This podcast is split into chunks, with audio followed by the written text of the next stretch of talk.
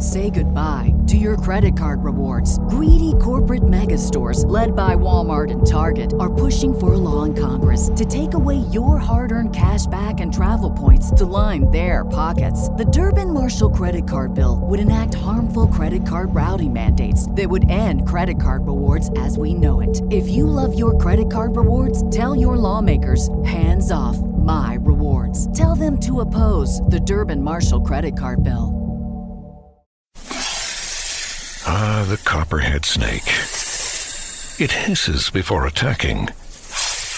But that's not a copperhead. That's the Sullivan's RV freshwater tank overflowing into their black one, which is backing into their vent pipe, making for a very different kind of attack. One that arrives just in time for taco night. It's wild out there. When it gets too wild, Progressive has your RV covered. Quote today at progressive.com. Progressive Casualty Insurance Company and Affiliates. The Starlight Lounge presents an evening with the Progressive Box. Adios, old friend. Yeah, I've got no secrets and no regrets. Well, a lot of regrets, but the point is, I've got nothing to hide. Kind of like the way Progressive shows you their competitors' rates. You gotta put it all out there, baby.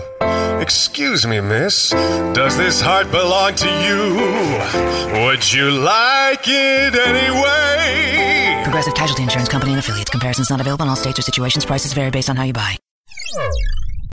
I think I did, just did a better job getting my teammates involved. Uh, I know when they feel comfortable on the basketball floor, it, it, gives us a better chance to win at the end of the game. I think they're ready to take the shots. They're down and ready. They feel comfortable behind the three and get into the lane, and uh, that's what we saw from Josh Hart, uh, Kentavious, Caldwell Pope, and Kuz is always going to score the basketball. So that's what everyone.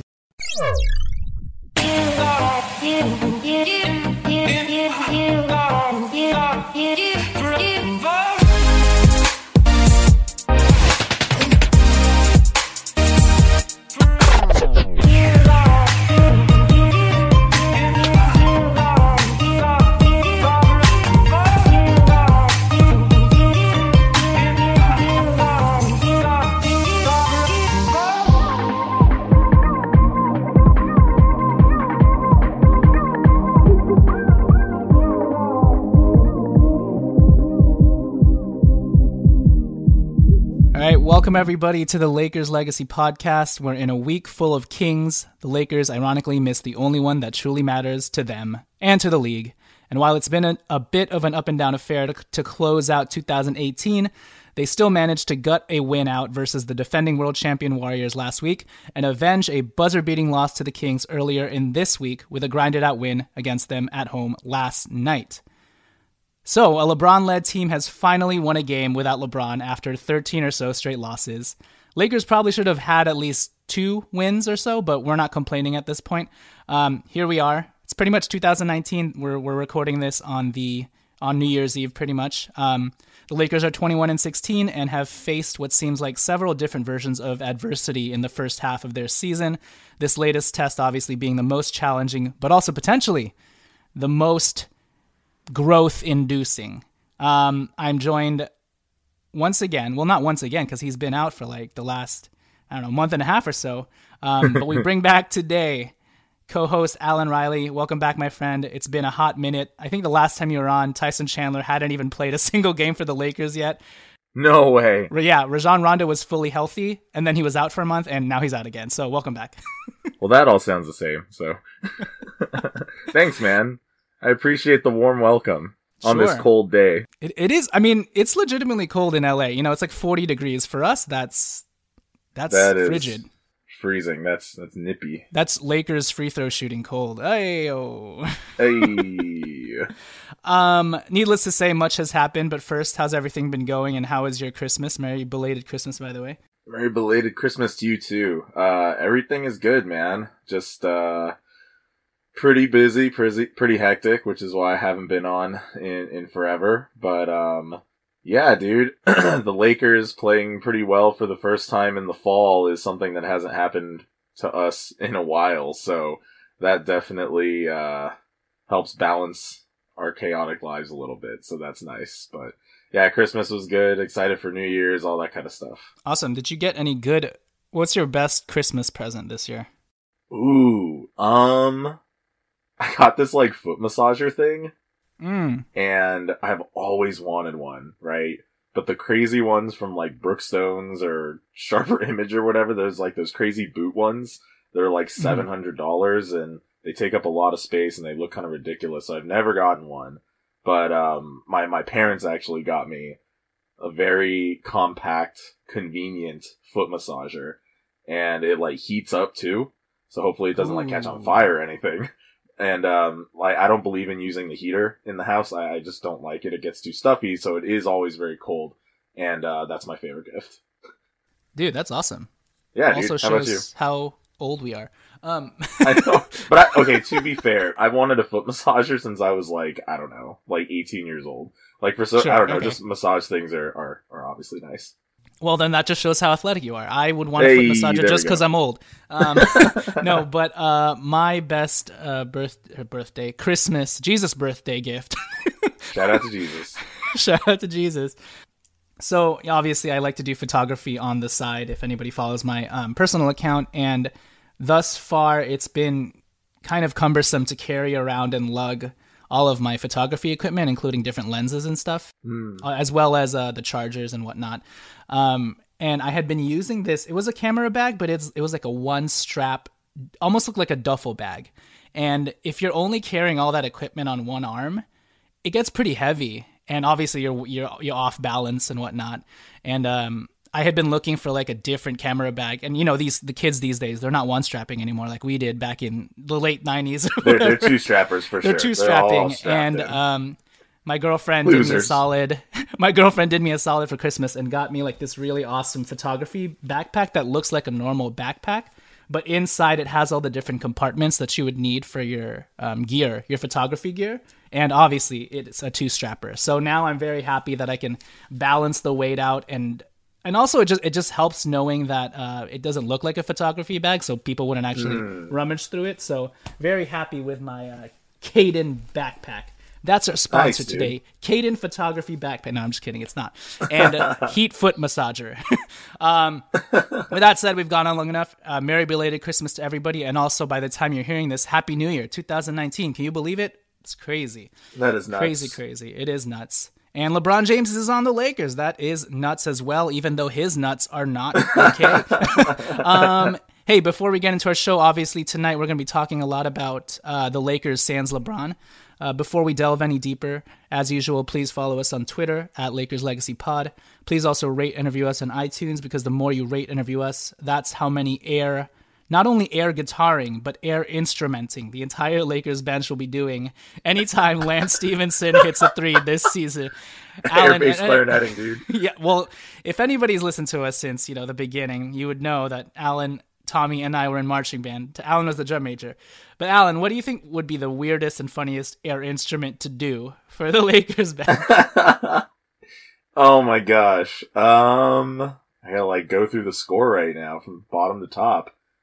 I think like bass clarinet or like bari sax would be hilarious because it's so long. Like your arms, your hands are so spread out from each other. You know what I mean? That's true. that visually just looks like what are you doing? You know, or like a bassoon would be kind of funny, but I think everyone would kind of gather what that is, right? If you're because the instrument's like tilted. A piccolo would be hilarious because your hands are so close together. It's the opposite. Like you just like 'cause look like a little out. flute guy. That would be funny. Yeah, baritone would be funny too. I don't know. They're all ridiculous. Like drums would be hilarious. Like drums make sense. Someone should just get on a drum set one day, like on the bench, and just start rocking out. I- think at the you're like going through the list of literally every instrument. I think they I should just divvy up the instruments, make a band on the bench, and that's we're gonna have an air banding for Lance Stephenson's threes. And if you want to see that happen, obviously, please rate and review us on iTunes. I think we're at uh, we're at 293. We're so close to 300. Can Oh, we get a New. Year's miracle and somehow get seven more reviews, get it to 300? It's looking bleak, but I believe in you guys. So please rate and review us on iTunes. And obviously, thanks to those who have been doing that recently, or even just creating an iTunes account when they didn't have one just to do so. We really appreciate it. I've done that. Um, awesome. Thank you, Alex. also, um, if you're in the giving spirit, patreon.com slash the Lakers Legacy Podcast. Thanks to Robert Tix, who recently donated donated at a dollar and became a patron. We appreciate it. Um, Alan, you know, you've been gone for so long that, you know, we haven't had our impressionist, ex- well, we have had our impressionist extraordinaire in Tommy. Um, but in the interim, I've had to do stupid stuff like come up with my own impressions. Are you ready for which ones I, I picked? Robert Sacre. No, close. Okay, let me, I'm going to do it and you tell me if you can see who it is, okay? Ready? hey, yo, man, that's awesome. That's awesome with a capital A. That's amazing. Yeah, I'm just doing my job. And, uh, yeah, yeah, uh, that's awesome, man. Awesome with a capital A. I want to say JaVale. Oh no no, it, it's Lance Stephenson. I don't know if you watched the game. I forgot what game. Awesome on, with a um, capital A. Yeah, it, so on on Spectrum Sportsnet, they had a game where they mic'd him up, and that's all he was saying. He was like, "Hey yo, man, that's awesome. That's awesome with heck? How do I not capital remember A." this? I remember when he was mic'd up. You know, you may have. Uh, I'll I'll send you the link later, but uh, that's Yeah. that's Lance Stephenson's phrase. Um, this one, this next one, I have last one, and then I swear we're gonna go into Lakers talk. This last one's a little harder. No, it's okay. Just kidding. Um, but here we go. Um, I have to get. I have to like. There's some key phrases that get me into the get me into yeah, the it's like the impression. cat and have it. Yeah, Yeah, yeah. like one of those things. Yeah. Yeah, for sure. Let me see. Um,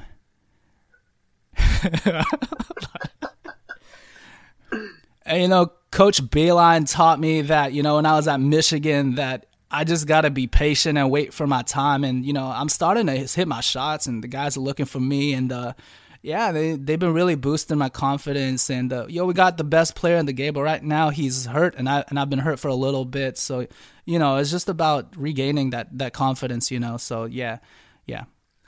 So, so the key word there was Coach Beilein.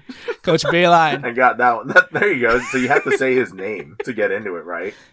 I don't even know how you. I think it's just Coach Beilein, right, from Michigan. Yeah, yeah, yeah, yeah. it. But I think But- just the name Beilein is how you end up sounding like Mo Wagner. yeah, it's incredible. It's incredible. Coach Beilein. me uh, you just have to move your mouth like your jaw kind of back and forth. It seems Yeah. like. But you also have to sound just a tad bit Americanized or trying to be American. Yes, you kind of like it, so. Svi. Svi is really good at that. If you close your eyes and listen to Svi, you're like, okay, that's not what I expected. exactly. So that's what I was working on while you were away. I'm impressed, man. I'm very impressed. You filled you filled the void adequately.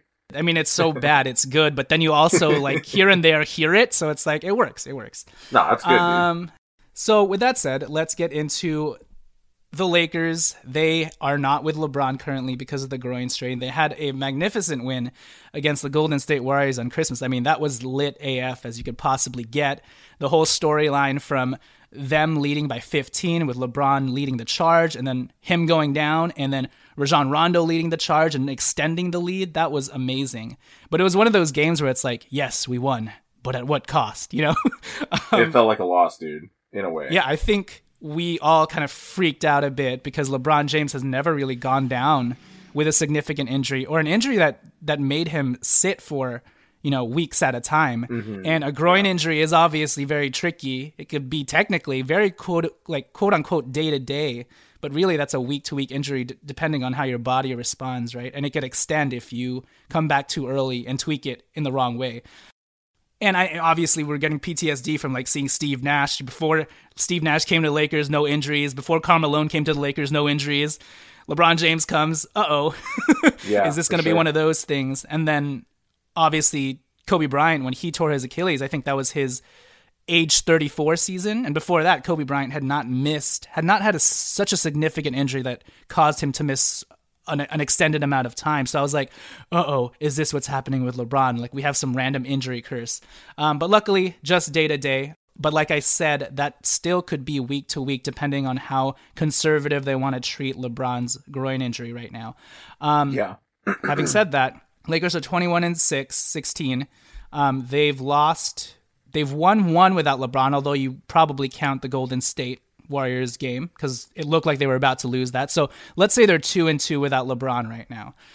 That sounds so much better. I like that. It sounds so much better, right?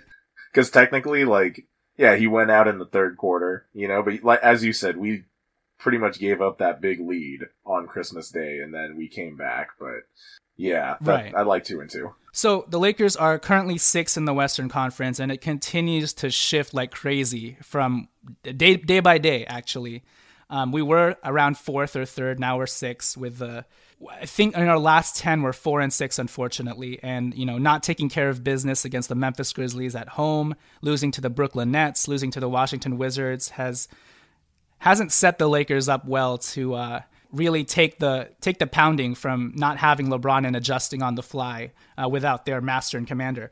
Um, but having said that, Tommy, I mean, sorry, you've been gone for so long. uh, having said that, Alan, how, what have your general impressions been on the Lakers sans LeBron? I, I want to also caveat things by saying it has not been easy for the Lakers to lose JaVale McGee amidst all of this. Before he played against Sacramento Kings, he's been out for like almost two weeks He or so, out a week and a Washington. half or so. Washington was the first game he didn't play, and that's when things really took a turn for the worst. Oh, absolutely.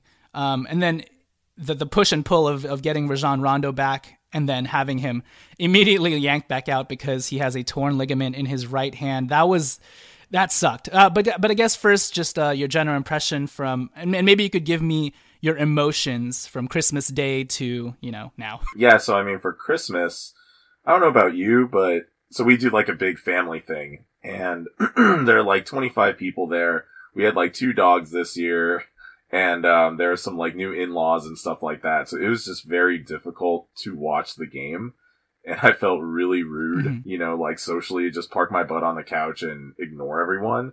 So the game was on, and I was paying attention as best I could, but I was extremely distracted, and for good reason.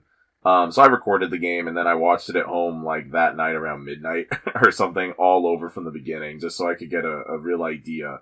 Um, so even like when LeBron went down, it was just weird because I couldn't get super like upset and obsessed with what just happened on television because I was talking. You weren't in the moment, yeah. No, not at all. But I was like, oh my god, like something happened. And our, our friend Victor was texting me and kind of freaking out, but I couldn't just pull out my phone and start texting him. So it was this weird thing where when I rewatched it, that's when it sank in a little bit more, like eight hours later.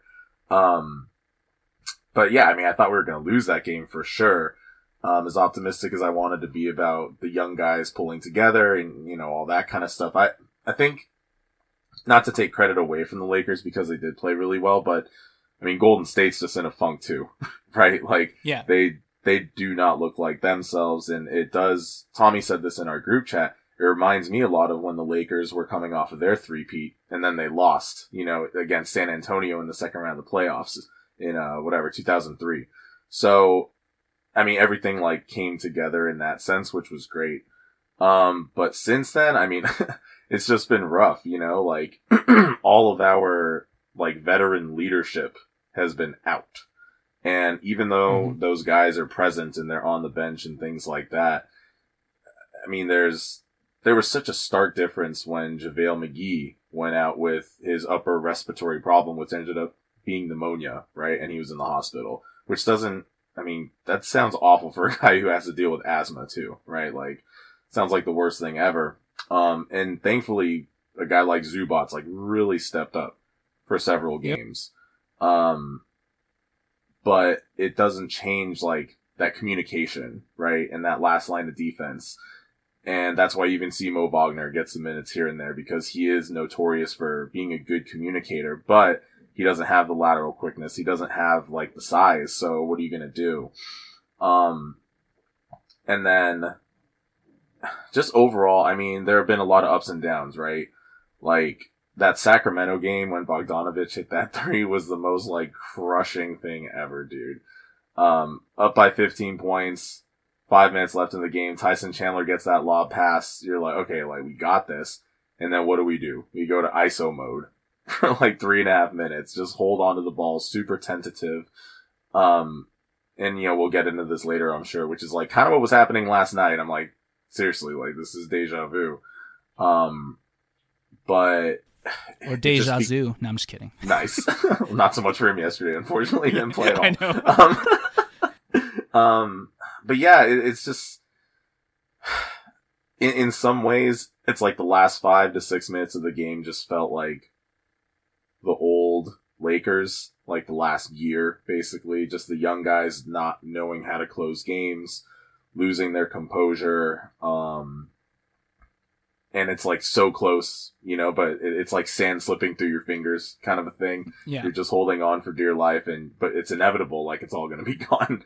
And that sounds really bleak, but, um, yeah, besides last night's game, which again, like you, we'll get into that specifically because that was like all the redemption. But, uh, prior to that, um, yeah, it was just, it's like so weird to go from feeling so comfortable with LeBron. Like, how many games above 500 were we at one point? Like eight games above?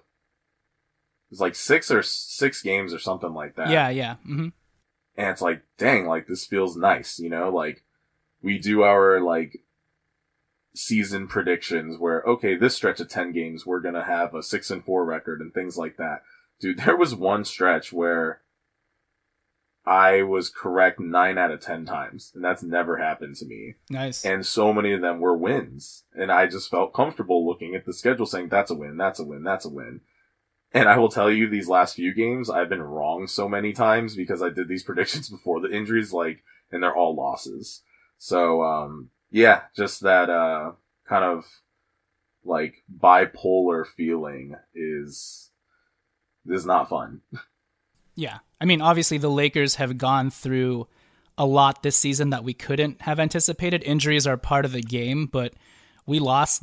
We, I mean, we had injuries to some of our most crucial players who are kind of helping guide the guys, the young guys. Mm-hmm. You know, I feel like if I feel like if one or two of the young guys had sat, we would have been able to stem the tide just because of the experience on the team.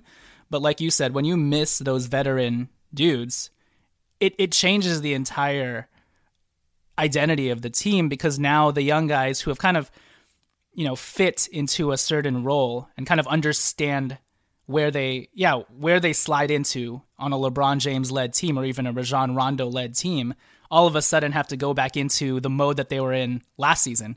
They were you know doing that pa- paradigm shift of like okay I know my spots now. LeBron's going to get it to me here. And then all of a sudden you see it with Kyle Kuzma oh I got to do way more again. And I got to force things. Brandon Ingram I'll, I'll put this on my shoulder. Put this all put this all on my back. And it's like uh-oh are these guys ready to do that? And we've seen all, with all the turnovers they're adjusting to going back to that style of play. And like and like you said, it feels like last year because all of a sudden we don't have the safety blanket, the ultimate safety blanket that is LeBron James, right? The ultimate parachute that is LeBron James, and to a lesser extent, but also just as important, Rajon Rondo. Um, and uh, actually JaVale McGee, because our entire defense was predicated around this dude who can just erase shots even though guys get beaten by their man. So, yeah, the Lakers are one and two without LeBron James. It's, it's it's it seems when you actually break it down and add perspective, it seems a lot less worse than than what it actually is. I think Oh, the Ki- the Kings game just kind of broke everybody's spirit because it it felt like okay, here we go, off to the races, young core forever. You know, Yeah. you take your time, LeBron, and then it. I think all of the good and bad things came out in that game in terms of a young core led team. And you know, like we have all the talent in the world, and when we're when when we're clicking, we're frenetic. It's crazy. We're killing the other team. We had a double digit lead in that game, right? And then all the bad things with our young guys came out in terms of lack of lack of composure, undisciplined, um, not putting the foot on the gas pedal, not taking care of business, missing free throws. You know, um, all those came came out um, in all the worst ways, making dumb mistakes in crucial moments, not having that. I mean, they had some clutch moments, but it's it wasn't consistent. Having said that, looking at the last four games with four games or so without LeBron James, it's funny that if we had just won the Sacramento Kings game um, and held our composure, I could say that we would be three and zero outside of a zero to twenty two run to the Clippers. Obviously, I'm painting that in a very positive light, but that's really what happened, right? Like, like let's just say we change what happened in Sacramento. Then really, it's just the Clippers game that's the problem. Out, even though obviously there's a lot of holes going on whenever we play the Kings. You know, just a lot of lapses defensively. And I think the biggest issue with the Lakers right now and the young core is they feel they're just trying to out talent the other team without actually out executing. You know what I mean? They're just hoping that they get hot and that they can maintain it. And usually because they, it doesn't seem like they have a legitimate plan. And maybe this goes to Luke. Um, that lead, when that lead falls apart, they, their only solution is let's try and get hot again. You know, and it's like, mm, no, that's yeah. not going to work. You got, you have to stay consistent on defense as well. Yeah, and, and their defense has been god awful, you know, and that's what that's why they click they uh they kind of snap into that. Let's just get hot from three and hope that carries us, even though our defense is bad, you know. And yeah. obviously, again, they've been without JaVale, so it's they've had to adjust on multiple different levels. Not only their offensive roles without LeBron, but obviously defensively, and then I don't know how you felt watching Rajon Rondo just absolutely take over that game against the Warriors, but I was like, I think we'll be okay without LeBron. This guy knows how to lead this team and orchestrate the offense. And he's just so smart and savvy that our young guys are talented enough that they just need that one guy to dictate where they should go. And I think we'll be okay. And then Rondo's out for the next month and a half or so. Oh, God, here we go. You know, I don't know how you felt about watching Rondo, but. No, I felt very similarly um, that he offers that balance and stability, right? And it, it just comes from him being so intelligent and so seasoned. and it's, it's really that simple, right? Like he's a basketball savant. So, God, dude, when he went down, it was, it was seriously like a, a soul crushing moment. Like, the epitome of when it rains it pours kind of a thing. And mm-hmm. I just kept thinking like I thought I thought we were over this curse like over the last four or five years, it seems like that has been the case in so many different ways. And um, because things got off to a pretty good start this year, it's like, okay, cool, like we broke it. And then, no pun intended, like he goes and, you know, tears ligament. Well, I guess it's a really shitty pun, um, because he didn't break his finger. But, um, yeah, it just seemed like this is not supposed to happen this year. Like, this is not our destiny, right? And, um, and it's like four to five weeks too. like that's mm-hmm. such a freaking long time. It's gonna be like the All Star game basically when he can come back. But uh, yeah, I mean, I was lit for sure during the Warrior game because he became. I guess we should retire the phrase "playoff Rondo," right? Like that's just Rondo. Like that's what he does. It's it's not like he chooses when he wants to be extremely effective, but he is very good at at stepping up in a very large way. Um, when it's absolutely necessary. So, I mean, that's extremely comforting going forward, but just talking about it now is like making me upset because I was so excited to see, you know, him back in the lineup because he was out for such a long time. And I was thinking, you know, like, what's this adjustment period going to look like? Is it going to be a little bit rough at first in terms of chemistry and whatever? And then, of course, he balled out. It's like, well, crap. Now we have to wait another month to see um, that chemistry develop. And then again, it's end of January or February or whatever, beginning of February. I mean, the season ends in the middle of April, right? Mm-hmm. So he's going to be back for about two and a half months, and then it's the playoffs. Right. And it's like the season is just going to go by so quickly in terms of seeing us at full strength because for the majority of the season, like I'd be interested, you know, when the season ends, let's see how many times we actually had a healthy roster this year. It's probably like going to be 50 games or something, if that. Oh yeah, absolutely. I don't know. Maybe maybe I'm overestimating. It could be even less than that. Like by that not yeah. That sounds like an overestimation. The yeah, way things have yeah. gone. Maybe it's more far. like 35 or 40 games where where we are at full strength. Um, and that sucks for this first season. I mean, if, if you were to come back for only three games and then go down again, Rondo did it in the best way possible. You oh, know, for we're spinning it, I mean, he pretty much won the Golden State Warriors game for us. Uh, after he basically LeBron saved our went season. down. Yeah. so, what what an impactful three game return to only leave, in, you know, for a month and a half. But obviously, we hope Rondo's back. Uh, in his stead, BI has stepped up with some point guard responsibilities. Lonzo Ball obviously has stepped up outside of last night's game, which was a bit disappointing on both ends. Real quick before we get into the other guys and just the the Sacramento Kings win last night, um, do you feel like the Lakers, knowing now how long Rondo's going to be out. And I, th- I, thought it was funny that Luke Walton's like, yeah, I think you know, just it's just up to whether he can manage the pain in his right hand or whatever. Um, and I thought I I was kind of reading into his comment there, and I was like, man, Luke Walton, because Rajon, Rajon Rondo can't shoot, right? So from Luke Walton's perspective, maybe he's like, we don't need him to shoot. He just needs to continue to dribble the ball and pass. So maybe we can live without him, you know, even using that right hand to shoot. Um, but inevitably, obviously, uh, he's going to get surgery and. Uh, and you know, to his credit, he has been shooting the three ball well when he has been open. Um, so, but with that said, do you feel like in Rondo's absence and seeing how Brandon Ingram has uh, it's kind of been an up and down journey with him trying to regain his point Ingram from last year, point Ingram duties. Do you feel like the Lakers should maybe go out and make a trade, a smaller trade right now for another veteran point guard who can help sort of, you know, quell the Lakers bench or make it stitch it together?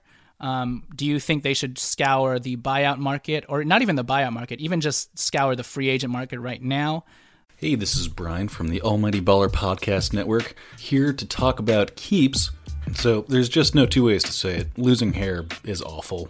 Nobody wants to go through it, and two out of three guys are going to experience hair loss by the time they're 35. This is the world we live in, people. Now, I personally haven't started this, you know, downturn, but I got a couple of people close to my life that go through it, and they always say, should have started it sooner rather than later. So, anyways, these FDA approved products used to cost so much, but now, thanks to Keeps, they're finally inexpensive and easy to get. For five minutes, now and starting just $10 per month, you'll never have to worry about hair loss again. So, they've ironed out the process. Basically, you just take a photo of your hair and you shoot it over, and a licensed physician will review the information and recommend the right treatment to you, and then boom, shipped right to your door every three months. So Keeps is only $10 to $35 a month. Uh, plus, now you can get your first month free uh, to, to what? To keep your hair. So, come on, what are we talking about here? To receive your first month of treatment for free, go to keeps.com slash almighty. That's K-E-E-P-S dot com slash almighty. That's a free month of treatment at keeps.com slash almighty. Keeps hair today, hair tomorrow. The Lakers right now have a full roster, including the two two way contracts. So they would inevitably need to cut somebody. So uh, the only candidates right now that I can think of are Zubac, Beasley, and uh, Bonga. So there's that's another mm. thing to keep in mind. I know, right? Not Bonga. Um, but, not Bonga. But having said that, some of the free agent point guards who are veterans and you know have even played with LeBron James who are out there. I'll just name them right now: Mario Chalmers, Norris Cole won won a championship with LeBron with the, in, uh, in the in the Miami Heat uh, on the Miami Heat. Sorry, um, Jarrett Jack, Jameer Nelson, former Laker Ramon Sessions. All these guys are out of commission right now. Um, given what you've seen, and it's been early, are you confident that maybe we can just stem the tide with Ingram be- becoming more and more comfortable with the ball handling duties and Lonzo Ball picking up the slack? Or do you feel like, you know, maybe we should just try and get another veteran point guard. And because Rajon Rondo's health, we, we just haven't been able to count on that. And who knows what happens? Maybe when he comes back, Lonzo gets injured. So, uh, just your thoughts on the point guard depth and whether you think it's necessary to pick up another guy uh, that can sort of approximate what Rondo can do. It's funny how fickle these situations can be because had we not won last night, I'd be like, oh, yeah, we definitely need a guy. But because Brandon Ingram was able to step step up in such a large way, oh, I mean, yeah. you could see it in halfway through the first quarter, like very early on. Like, okay, he's looking to make plays. He's distributing his. He's really asserting himself in terms of his his court vision. You know, um, I mean, now I'm like less inclined, but again, that's just because of one good game. Um, and if Zubac hadn't had that stretch, again, more fickleness, right? Um, if he were just riding the bench again through that whole time, maybe I'd be like, okay, po- he's possibly the guy that you cut. But because he showed so much, and you just never know with injuries, um, now I feel like we should definitely keep Zoo. So, and then we already know Bonga's like the unicorn, so we're never going to get rid of him. Um, so then you cut Beasley, but then Beasley's going through his like, you know, family situation with his mother. So that feels awful to do to him. Mm-hmm. Um, I don't, I don't think a trade would happen. I know we, I know we've discussed that like through our group chat. if anything, it would be like a free agent, as you said, just to fill that void. I'm more inclined to say no, just stem the tide, honestly. Because if LeBron does come back, this day to day thing, let's just say within a week and a half or so, um, I don't think we're going to slide into oblivion. Yeah, I'm, I'm pretty much in the same boat at this point. And even if we don't continue to see, you know, vast improvement from Ingram and the other guys, it's kind of one of those sink or swim moments. You just got to let them go through it. And mm-hmm. even by the time LeBron comes back, and let's say the grade we give the young core is a B minus or a C plus, I think that'll still that time without another mini safety blanket, if we can even call that, in another veteran point guard. I think we'll see the dividends of that. You know, once LeBron comes back somehow in the playoffs or uh, towards the end of the season. And not to sound cheesy, but I think the struggles will help build character for them, even if they don't do a good job. Too, yeah, for the young guys, exactly. Right? Like we believe that you guys can get it done instead of I mean, imagine if you're going to work, right, and you're asked to step up in some type of way, and you're given a very, you know, short opportunity to prove yourself, and then you just bring in some random person. you know, if you're currently on the team, you're thinking, "What? What the f? Like, we don't need this." You know? Yeah. Well, what's and this contractor doing here? yeah, and like all the guys that you named, like they're not exactly the types of players that you know. Obviously, there aren't any teams that are coveting them right now. So yeah, what kind of message does that send all the other guys? Right. So yeah, I agree as well. I think they'll just stem the tide without Rondo, and hopefully LeBron is back in the next week or so. Um, if there was anyone on the trade market that we could look at, I think the only guy that I've sort of penciled or circled um, would be Jeremy Lin on the Atlanta Hawks because he's just kind of wasting away there. He's actually done a really good job this season, kind of helping mem- mentor Trae Young in only 20 minutes or so, he's averaging like 10 points, four assists, like three rebounds.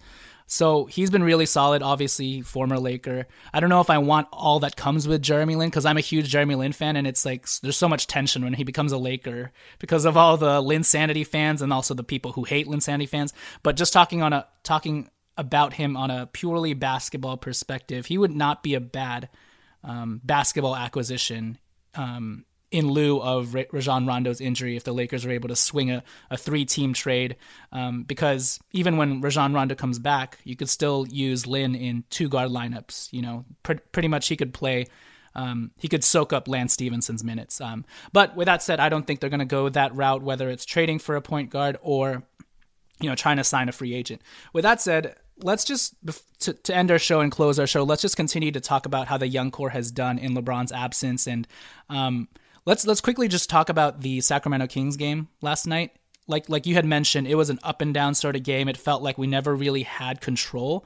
And if it wasn't for KCP going supernova from behind the arc and taking a taking some LeBron James like threes, um, the Lakers wouldn't, did he look at the ball had first? a chance. Right? He didn't look at the ball. He though. didn't. I don't think he did, man. But you know, I don't want to discredit anything KCP did. He he was very good for us outside of that Shaqtin' a Fool fast break dunk. but that was so ugly, dude. I was like, how old are you? Hey, bro? but he but considering how bad the Lakers defense was the entire night, the fact that KCP was out there to even be a nuisance and he stripped the ball right on that play, um, he was pretty good for the Lakers on both ends. And like I said, gave them a chance. My, my biggest problem with the game, though, is again, it feels like the Lakers are just trying to out talent their opponent versus out execute. And it felt like their entire strategy on in, in the half court was let's just get hot from three, guys. You shoot a three, I'll shoot a three. KCP will shoot a three, and let's just hope it goes in, or we string together, you know, three out of five three pointers. Um, yeah. Or, you know, a great example of that we had a two on one fast break with Lonzo and KCP, and you know, KCP had the hot hand, so cool. Two on one, like you should probably go to the rim, right? Like if it's yeah. three on two, okay, yeah, maybe kick it out to the wing. But KCP runs straight to the elbow, dude. And instead of getting a layup, he shoots a three pointer and he bricked it. And that's a great example, like you said, of like just us trying to get super hot and like shooting the threes as if they count for five points. You know what I mean?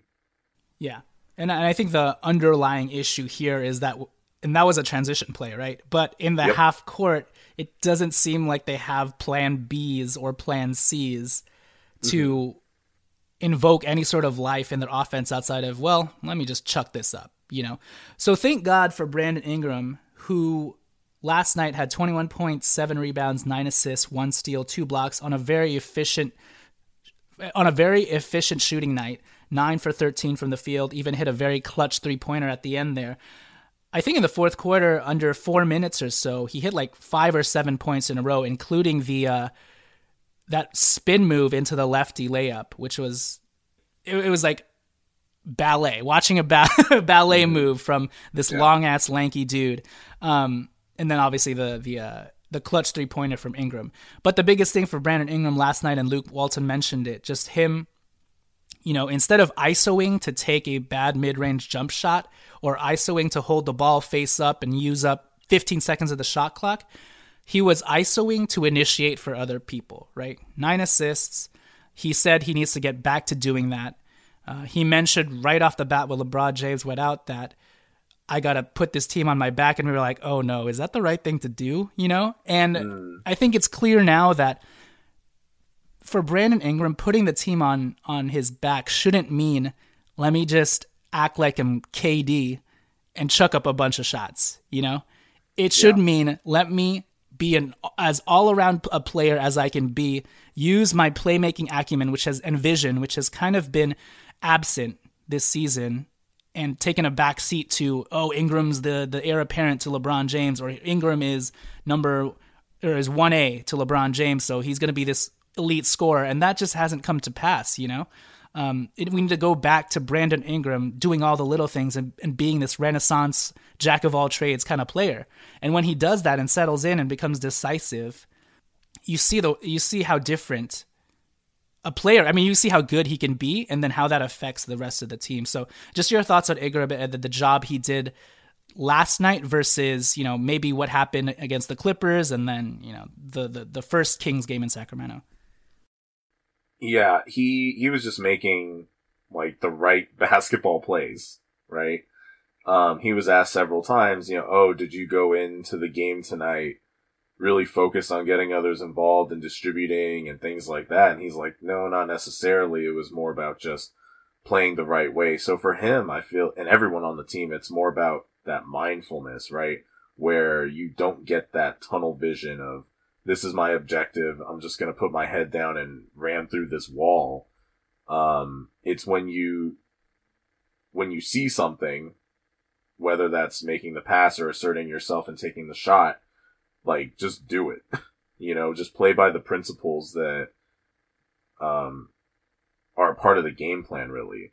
And even though, you know, like you said last night was, it was a lot of us jacking up threes and things like that. Ingram was the one guy who was playing very intelligently. And um, I, I, thought it was very mature of him as he walked off the court and was talking to Mike Trudell.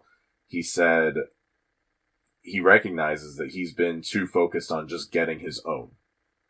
And thank goodness he said that. That shows a lot of self awareness and maturity. So, you know, we talk about silver linings and blessings in disguise and things like that this could be one of those things for him as far as his own growth.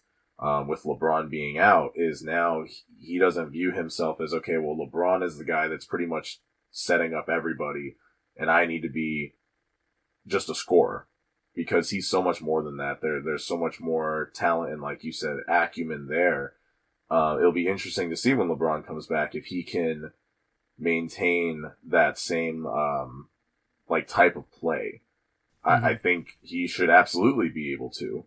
Um, so yeah, I, I just hope there's like no shift at all in his mentality. Like, there, there shouldn't be this thought of, okay, LeBron's back, so now I have to do blank. It's like, no. LeBron is playing with you and you need to keep doing exactly what you were doing. And I get it. Like, there's only one ball, but when you have the ball in your hands, just do what you were doing in that one game against Sacramento and it'll be great, you know? Mm-hmm. Um, so just the thought of like the potential there. You have LeBron. You have Kuz, who has really improved his playmaking skills, right? You have Lonzo, who's Lonzo. And then now you throw Ingram into that mix of a guy who can make plays for others. I mean, now I'm getting all excited, right? Right. And, uh, yeah, let, let's just hope that they can keep that up. And let, let's hope, you know, LeBron, I'm sure, is like whispering in his ear constantly because he's sitting right there on the bench with his coffee or maybe there's wine in there or something. But, um, you know, there's that, shoot, was it against the Clippers or against Sacramento? He was giving Brandon a massage on the bench. Against um, the Clippers, yeah. That's the Clipper game. Yeah, yeah, yeah. Um, you know, it seems like LeBron is like, re- he really, really likes Brandon. And, um, I'm sure after last night, they, they had a lot of uh, positive things to talk about. So, yeah, that's how I feel about how things are going with him right now. Yeah, and you know, the Lakers constructed this team to not only be or they they specifically and intentionally constructed a team that's not just shooters or finishers, but playmakers yeah. to surround LeBron James. But I think to start the season off, it's just been Ingram is a scorer, uh, Kuzma is a catch uh, catch and shoot scorer or off ball cutter. But once you introduce this playmaking elements from all of these guys, I think that's more what the Lakers envisioned when they constructed this team, right? Actual playmakers who can also initiate for others and not just score off of, even though obviously they get very good looks from LeBron James, but they can bend the defense in another way and, and um, create for their other teammates as well. So you're getting, instead of just, you know, one dimensional guys like, oh, Kuzma's going to shoot it. Obviously, Ingram's going to shoot it. We get guys who can it's like hockey assists galore all of a sudden. And yeah. now Tyson Chandler's a scorer as a result of that, you know? Um, yeah. So I think that's where the Lakers want to be a more balanced team versus these are not just scorers or finishers around LeBron. These are guys who can actually initiate on their own and play make for others. And when you have like all five guys outside of maybe the center who can play make, that's when you become ultra lethal and you turn previously mediocre three point shooters into great three point shooters because you passed it to the best possible shot and that guy's so open, you know? Um, mm-hmm. With that said, in the four games or so that, including the Golden State Warriors game that um, Ingram has played without LeBron, he's uh, averaging 18.5 points, 5 rebounds, 3.3 assists on 48% shooting, which is great, 33% from 3. And I believe, I believe this is Brandon Ingram's fifth straight game with at least one three pointer. So good nice. job, Brandon Ingram. And his three pointer last night came at a very timely moment in the clutch. He stepped into it, it looked fluid. Um, it was beautiful. Uh, the only thing he needs to shore up now is the turnovers because he's averaging 2.8 turnovers. And you laugh because I'm going to say free throws. Yeah, I thought uh, you were going to say the other thing. I was saving that for last. Obviously, Brandon Ingram, all the other guys, it's not just Ingram please have the wherewithal to just compose yourself at the line and we're not going to stay on this topic but it's it, it gets really frustrating because these are plays that should bring you life and give you momentum and it does the exact opposite and deflates the team. And not only that but i know that's a good point. It's like i'd rather just not go to the free throw line and they're the, they're the ones in the first place complaining to the refs that they should have gotten this call and that call, and then once they get there, the refs are it. like, "Hey, we're doing you a favor." exactly, because that whistle stops the motion, right? And usually the mm-hmm. Lakers are, are are at their best when everything is flowing and things are moving at a high speed. So Lakers, please. It, it's another part of their growth and maturation as young players too. And I know LeBron James has not been shooting the shooting well at the free throw line, but he's LeBron James. He at, at the ten level on every other skill, so he, he he can afford to not be that great at the free throw line. These young guys who are still trying to make a name for themselves. This is an easy way to continue to solidify your place in the NBA. You know, these are free points. That's another thing that I want the young guys to just uh, to, to be instilled in them, to not take things for granted. You know, every point matters, every free throw counts, every possession matters, you know, and right now they're just leaving so many points at the line by just not ha- having the composure to step up and hit those shots. Uh, with that said, th- those are Ingram's numbers. Um, Kuzma in, in the last four games is averaging 23 points, eight rebounds, four assists. Really good overall numbers. His percentages are pretty wonky right now, but I will chalk that up to one, he's been forcing it a little bit more in LeBron's absence. I think him just probably having that same mentality that Brandon Ingram had, like, okay, well, I've been the number two guy um, the last month or so, so when LeBron's out, I'm the number one guy, and uh, it's it's produced very topsy turvy results. He's only shooting 42 percent, 26 percent from three. Although I will caveat that by saying the last game he was 0 for 7 against the Clippers. So you take out that, and that's what probably in the 30% range.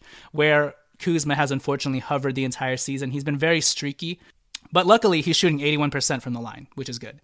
And he's hit two threes a game. So, in spite of Kuzma's wonky percentages, I will say that he, because of his floater game and how well he's done in the post and how amazing he is finishing at all angles, I, I pretty much call him the power power forward version, shooting small forward version of Kyrie Irving when it comes to finishing in Nice. the paint, right? like because that, he has all the flips, he has flip ups, all he knows all the angles, even if guys are like hitting him and he's absorbing contact. We've kind of said before it's a little Antawn Jamison like, but like less awkward. Antawn Right. Jamison was like super awkward, but kind of nice in a way. But now you're right. Kuz is like aesthetically appealing to watch, like Kyrie. Yeah, and because of his proficiency in floaters and, and all that jazz in the paint, he's still shooting, in spite of his like 30% shooting from the three point line. Um, on the season, I believe he's what 48% from the field, which is amazing. That that's very efficient. It's just, it's just kind of dipped uh, recently without LeBron, and I'm hoping that Kuzma can get back to his typical efficiency and not feel like he has to you know, put on that I'm the number one type guy and continue to balance that out with his own playmaking ability. Last night he had six assists uh, against the Clippers, five assists. So he's still been doing that, but uh, there are a couple of moments where he can still do a better job of finding his his uh, yeah his other guys, um, particularly Brandon Ingram, um, and he can also do a better job of cutting down his turnovers as well. Um, Lonzo Ball in LeBron James' absence in the last four games is averaging 14 points, five rebounds, seven assists, uh, on 47% shooting, which is amazing. 37.5% from three, hitting 2.3 threes a game. So this is probably one of the best stretches Zo has had all season in terms of him looking for his own shot, as well as being efficient and um, you know really getting that three ball to go down. Unfortunately, his free throw shooting is at 37.5% as well, the same as his oh. three point oh, shooting. Oh god! And they Just look stand bad last there, night, then. dude. Just stand at the three point line for a free throw. It's it's like exaggerated Nick Van Exel. It's fine. This is Mike from the Almighty Baller Network. It's nice to have a helping hand, especially when it's tax season and that hand is attached to a licensed tax professional. With TurboTax Live, you can talk to real CPAs and EAs on demand who can review your return with you before you file and to make sure you get your maximum refund. They can even check your work line by line so you can be confident it's done right. Who knew confidence and peace of mind could be synonymous with taxes? TurboTax Live with CPAs and EAs on demand. See details at turbotax.com. Let TurboTax Live be your helping hand. Visit turbotax.com today. You know what it is, dude? So I was gonna ask you this right before we started recording. Ah, God, I'm probably gonna butcher his name. Do you follow that guy on Twitter? He's a doctor. He's he writes for like SB Nation Lakers, I think, but he's like a phys- licensed physical therapist and everything. Yeah, I think I know who you're talking about. Yeah. So he broke down like a lot of different Lakers, um, like the free throw mechanics and stuff. And one in particular that he mentioned a while back was Lonzo's. And he talked about how he doesn't even go on his tiptoes when he shoots free throws. He shoots them completely flat footed. And it's like, I don't know if I've ever seen a guy in the NBA shoot free throws flat footed before. Um, and I think there's a like brief discussion between him and Pete, and they're saying, you know, maybe he's just trying to limit the moving parts as much as possible because there's so much going on with his stroke. It's like, let's just, again, have you move as little as possible so there aren't as many complications. And, um, you know, you can focus on your release point or the arc of the ball or whatever it is. And I just think that, I mean, I, I guess, I don't know nearly as much about any of this as anyone, but that just seems so strange to me that you would eliminate your lower body from your shot completely. It's like you're sitting in a chair, right? Um, and when I was at that Clipper game the other day and I was watching Lonzo warming up in the layup line and all that, and he starts, you know, five feet away from the basket or something, and he's just right under the rim, and he's shooting these like really high arcing shots, and they're all going in. There's great rotation on the ball, all that stuff, of course, but he's shooting it flat footed, and then he takes one step back. Same thing, another step back to the point where he's like 20 feet away from the basket, and he's still shooting these real high arcing shots, great rotation, but he's shooting him flat footed. and I'm just, I don't know. I'm, I'm kind of confused by it. I'm, I'm intrigued, I guess, but then we're not really seeing the results at all. Right. So um, I just thought that was that was interesting. Yeah, I think everything about Lonzo Ball and shooting is unconventional, but at the same time, does nobody tell him this stuff as well? You know, the Lakers mm. don't have a shooting coach. It's been much publicized that they don't have a shooting coach, but yeah, they just need to tweak some things with with Lonzo Ball at the line. Um, also, the guy you're talking about is Dr. Rajpal Brar at 3CB Performance. So there you go. Credit to him. He's a great um, follow. Um, yeah, for sure. Uh, especially in light of the, the recent injuries that we've been getting. Um, but yeah, Lonzo Ball 0 for 4 from the line last night. But outside of that, you obviously got to see him up close and personal uh, at the Clipper game, and he, he has had some really good games these these last few. Like I said last night, I didn't mind the benching of him in the fourth quarter, especially yeah. with KCP. Yeah, and, and I feel like he he was just out of sorts, and he he wasn't bringing the same intensity and effort that he typically does on both ends and he wasn't as engaged as, as he typically was as well. Um, he did hit a, a three pointer in the fourth quarter, so so that was great. But um, but yeah, I, I, didn't mind the KCP and Josh Hart swapping there in the fourth. Um, but yeah, outside outside of that, against the Clippers, 19 points, six assists, five rebounds. Um, that crazy behind the back pass to Tyson oh Chandler off the the scramble, right? Um, that is Lonzo Ball at his finest. He's a he thrives when he thrives on chaos, you yep. know, and he can make chaos turn into something beautiful and artistic. Uh, he is he is uh what, what's it called? Um, an abstract painter in that nice. sense. Um, against the Sacramento the Kings, of the NBA. Exactly. That's what his jump shot looks like as well.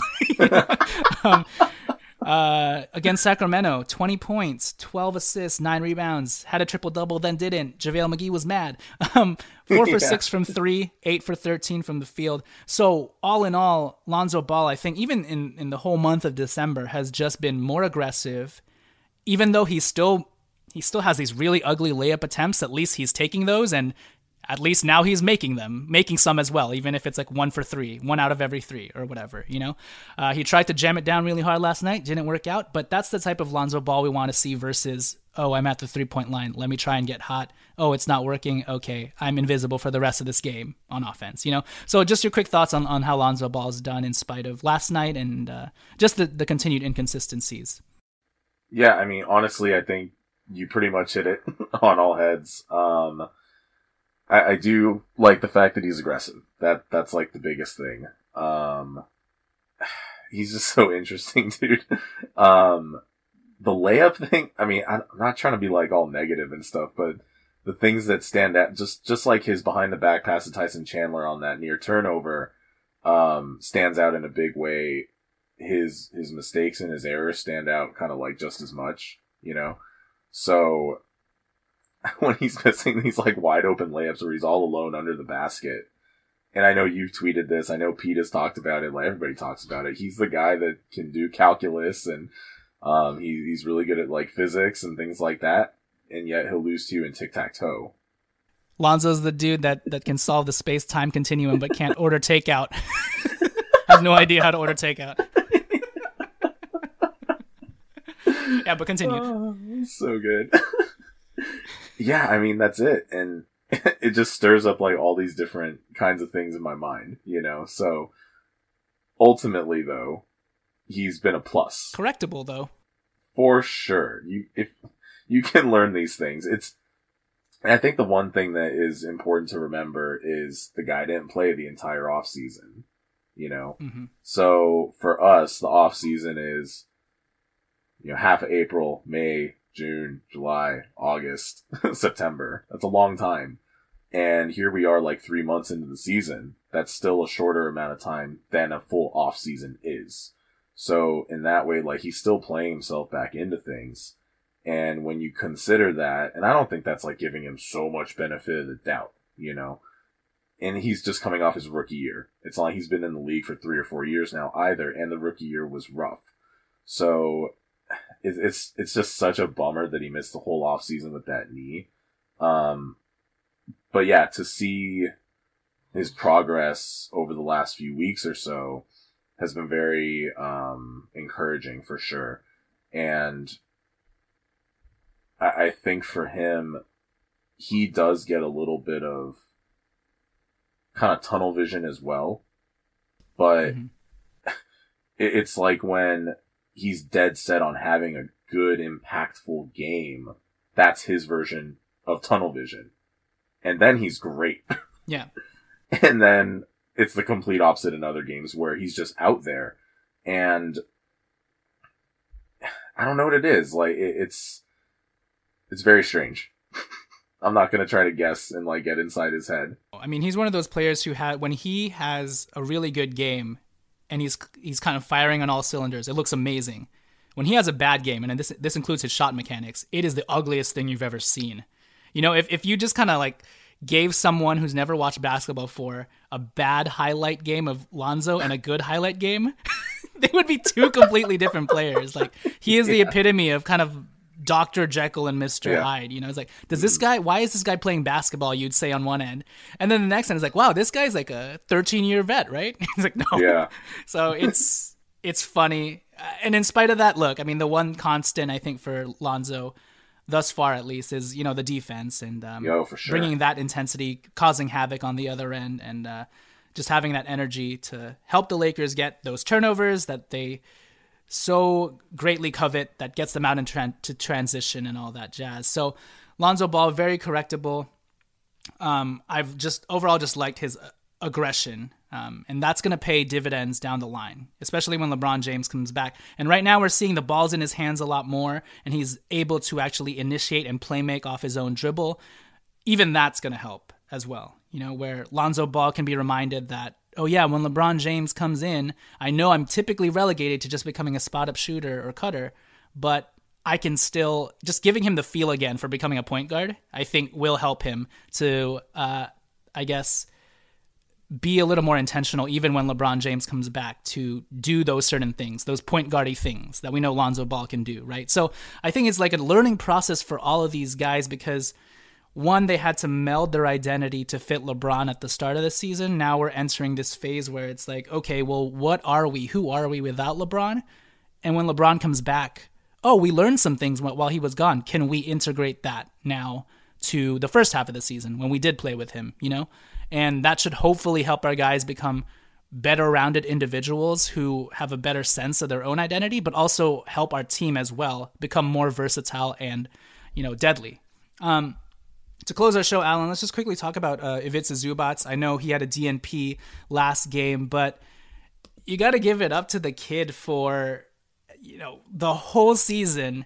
Uh, everybody had given up on him. We saw the Croatia highlights in the summer, and then we are like, man, this guy looks slow AF still. He his hands butterfingers, can't catch balls. Um, and then the Golden State game, or uh, you know, even before the Golden State game, in JaVale McGee's absence, uh, 16 points, 11 rebounds against Anthony Davis, um, getting a block on Julius Randle. Um, against Memphis, 19 points, four blocks. And obviously the biggest one, Golden State game, 18 points, 11 rebounds, two blocks. They were going to the post intentionally just so they could exploit that mismatch against Golden State small ball, you know? So give it up to Zubac for stepping up to the plate and I guess what have you seen that's been different from the slow oafing Zubac that we thought we had when we saw, you know, preseason? Yeah, well, he definitely knows like the right place to be on the floor. Mm-hmm. And that was so apparent. Like he and LeBron had incredible chemistry with one another on the pick and roll. Um, yeah, he just he knows how to like find that space. He knows how much t- to hesitate and kind of lag behind the play as the guy with the ball is driving and um, his hands, right, are like like cat like. He he's holding onto the ball with no problems at all. Even when he like fumbles it a little bit, he he gets it back. So, and like, okay, well, what did you do to work on that? Like, nothing. Like, it's all about confidence, you know, and, and not getting too freaking excited. Like, oh, I caught the ball, you know, and you fumble it away. And, and similarly to Lonzo, he was dealing with like some really weird sickness this off season. I don't even know what it was. Right, but you're right. Yep. He was very ill, and that's going to take a toll. That he like lost a lot of weight because of that, actually. So obviously, you're going to lose strength as well. Um, so he's just playing himself back into shape at this point. And that stretch that you just mentioned, that series of games, I mean, that's the best we've ever seen him. Period. And it's just like it, it's pretty crazy how it must have been very challenging for him sitting on that bench for these last two months, just watching, you know, a guy like Mo Wagner get in the game before him, or even like like Johnathan Williams, you know, like seems like he was showing more promise at certain points. Um, and he clearly stayed engaged through it all. And when that window of opportunity was there, you know, he busted right through it. So yeah, good on him, man. That's awesome. It was it was really great to see all the tweets from like the former young core. Um, you got Larry Oh, yeah, Nance yeah. tweeting my son. You got Jordan Clarkson tweeting and all kinds of stuff like that. So, and it was on like the biggest stage ever on Christmas freaking day prime time. Um, even though you know he was killing it before that. So, um, without LeBron though, and without Rondo, I, I, I think it is a little bit more difficult for him um, to be as effective, especially. I mean, Yeah. that's the case for anybody, right? So it'll be interesting to see what goes for what happens going forward because now we got JaVale back and then you got Tyson down there, so it's like where does he fit in? Last night it's okay that he got the DNP, honestly. It's because Sacramento kept going small whenever Willie Cauley Stein was out of the game, so um that's why Johnathan Williams got a couple minutes here and there and not Zoo. But uh yeah, we'll we'll see how he uh kind of fits in when we have some of those other big lineups that we're going against. Yeah, now he's used to having not played a game and then having to start the next game Sure, and yeah. stepping up to the plate. So, you know, resiliency is the name of the game for Ivica Zubac and right now for the entire team to just stay resilient, which is what they did last night against that the Sacramento Kings and we're hoping for however long LeBron James continues to sit out that they maintain that resilience and stay engaged. Um, take care of business when they have victory in the grasp of their hands, you know, when they have those double digit leads and make a goddamn frito, guys. So, I think if they do all those things, they're going to win. You know, I'm a basketball savant. Uh, hey, but, you know, if it's a Zubac in, in the last four games or so, not including the DNP, 10 points, 6.3 rebounds, 1.3 blocks, I think that's the other thing, right? He has been surprisingly pretty good on defense and the verticality stuff. Um, he's still not super laterally quick or anything like that, but as good as he is in terms of knowing where to be on offense and finding that space, it seems like he's that way as well on defense. You know, n- knowing where to be to just deter the shot and actually not get the foul call as well. So good on Ivica Zubac. Um, thank God Josh Hart is is. Uh, I mean, it's it's so refreshing to see Josh Hart, you know, bust through that. It seems like he's been hitting a, a bit of a wall recently, and, and kind of right. resorted back to just being like, maybe I'm just a role player after all. And then last night it looks like Josh Hart could I can be a starter. You know, let me remind people. You know, he's hitting clutch threes. That that last play, that last drive into the lane where he had three Sacramento Kings all over sick. him. I mean, that's Josh Hart at his best, right? And Yep. again, he Absolutely. And I think Josh Hart is a microcosm of the entire team, finding themselves without LeBron. And you just hope that that kind of happens with everybody so that when LeBron's back, you just kind of snap him back into place. And wow, these guys have grown tremendously in just the last few weeks. So uh, Josh Hart in the, this last stretch 14 points, 4.5 rebounds, two assists. And check out these percentages 51% from the field, 43% from three, 71% from the free throw line, hitting 2.1 threes a game. So good on Josh Hart. Nice. Can't can't leave out KCP. 13 points, shooting 43% from three. We are in that moment, that that very uh, not I wouldn't say rare moment, Alan, but we're in that KCP hot stretch that we need to take advantage of. You know, It- we need to get some wins here because we don't know when that's when it's going to go Yeah. Wesley Johnson downhill from there. Um, and then Lance Stephenson, nine points, born ready, shooting 50% from three. 1.8 makes a game. What a refreshing development it's been to see Lance Stephenson this season become a reliable catch and shoot three point shooter, right? Uh, Yep. uh, it's not a development I saw coming, but I think his his stroke has just looked pretty wet.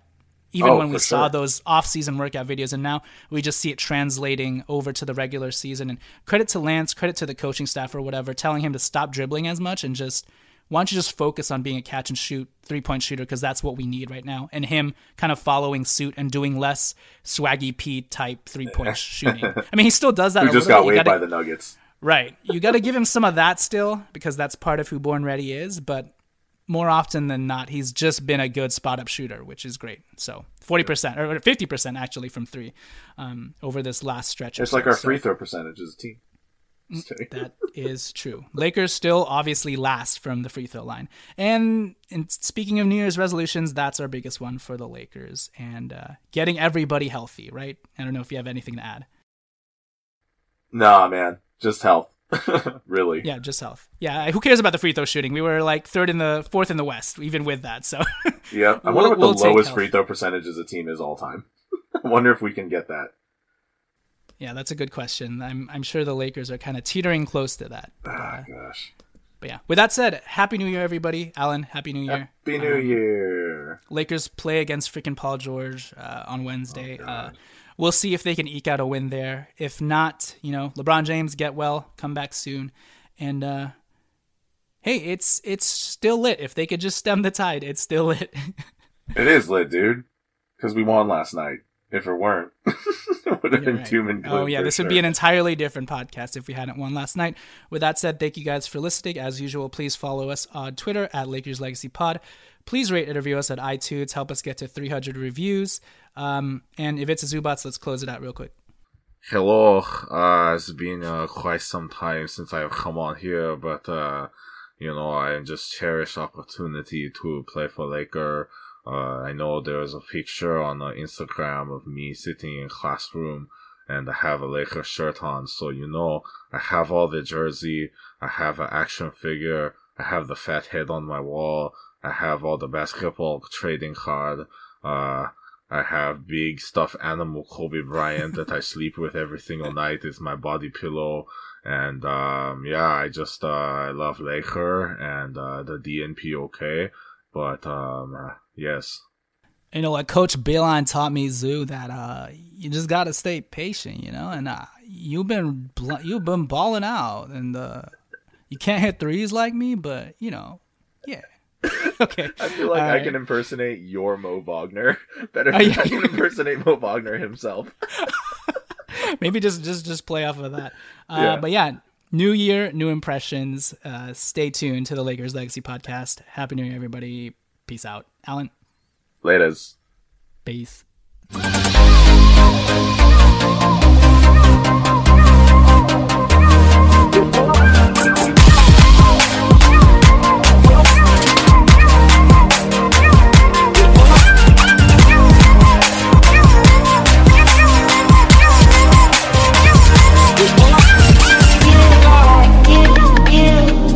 Let's say you just bought a house.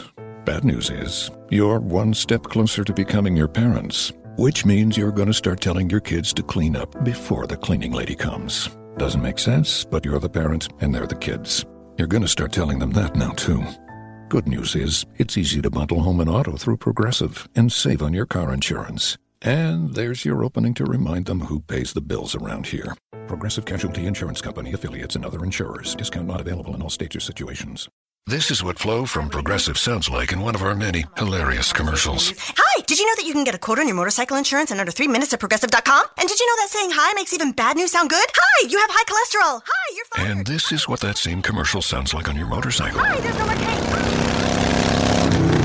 Yeah, even our commercials sound better on a bike. And with basic policy starting at $75 a year, Progressive helps keep you on yours. Quote today at progressive.com. Progressive Casualty Insurance Company and affiliates. Annual premium for basic liability policy not available in all states. BetMGM has an unreal deal for sports fans in Virginia. Turn $5 into $150 instantly when you place your first wager at BetMGM. Simply download the BetMGM app and sign up using code Champion150. Then place a $5 wager on any sport. You'll receive $150 in bonus bets, regardless of your wager's outcome. And if you think the fun stops there, the King of Sportsbooks has plenty of surprises prizes in store. Check out daily promotions, same game parlays, live bets, and so much more. Download the app in Virginia today and get $150 in bonus bets instantly from your first wager only at BetMGM. BetMGM and GameSense remind you to play responsibly. See BetMGM.com for terms. 21 plus only, Virginia only. New customer offer. Subject to eligibility requirements. Rewards are non withdrawable bonus bets that expire in seven days. Please gamble responsibly. Gambling problem? Call 1 800 Gambler. Promotional offer not available in Washington, D.C. Say goodbye to your credit card rewards. Greedy corporate mega stores, led by Walmart and Target, are pushing for a law in Congress to take away your hard earned cash back and travel points to line their pockets. The Durbin Marshall credit card bill would enact harmful credit card routing mandates that would end credit card rewards as we know it. If you love your credit card rewards, tell your lawmakers hands off my rewards. Tell them to oppose the Durbin Marshall credit card bill.